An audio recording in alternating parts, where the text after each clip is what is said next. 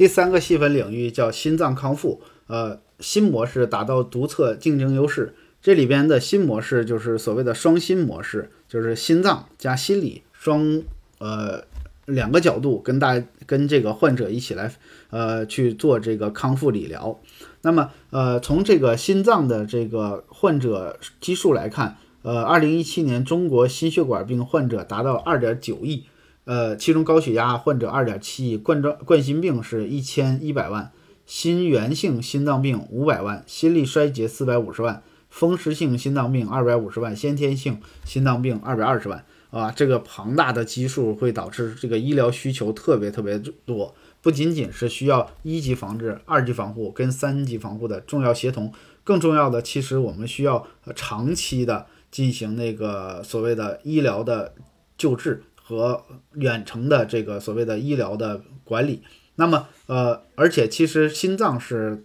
整个身体的非常重要的器官。那么呃，某知名心血管医生每年实施的达到三万例心脏手术，而实际参加的康复的患者却不不到百分之一。那这样的话就会导致大量的心血管病的复发。呃，那么其实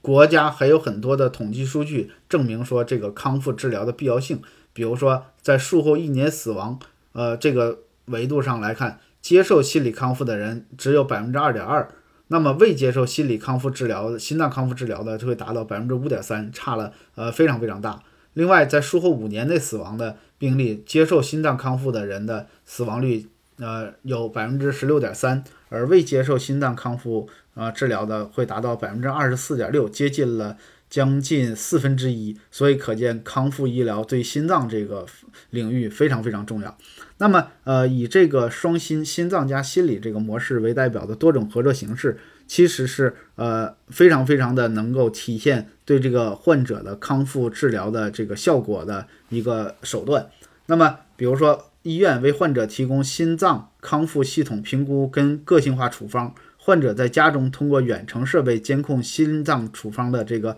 执行情况，一方面可以满足患者因时间、距离跟费用限制而无法接受院内康复的需求，另一方面也解决了医院由于场地、床位和人员限制而无法大量的开展心脏康复的难题。呃，另外双心模式其实在传统上的基础呃之上加入了心理评估，那么以此为依据可以实施心理干预。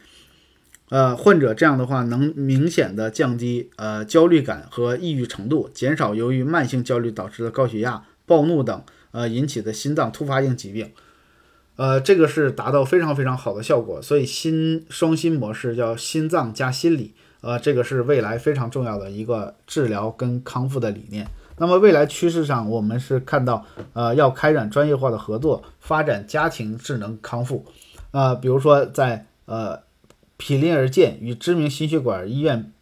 紧密合作，实现呃高转诊率。另外，参考呃这个所谓的呃双心模式，提供家庭智能心脏康复服务。呃，第一个就是毗邻而建，这个好理解了，就提高转诊率。呃，这个可以是非常现实的考虑，同时也是呃我们对患者非常有必要的一个呃服务。这边手术，那边康复。呃，另外，其实这个双心模式提供的智能的服务，可以让通过远程啊，通过这种所谓的更好的智能化的诊疗服务、康复的指导，帮助在家去解决这个康复医疗问题。啊，这个是一个非常重要的趋势。而且现在医疗行业非常非常发达，随着五 G 的呃这个到来，包括低延迟的这个远程诊疗跟这个手术服务，还有术后的这个恢复，将得到进一步的发展。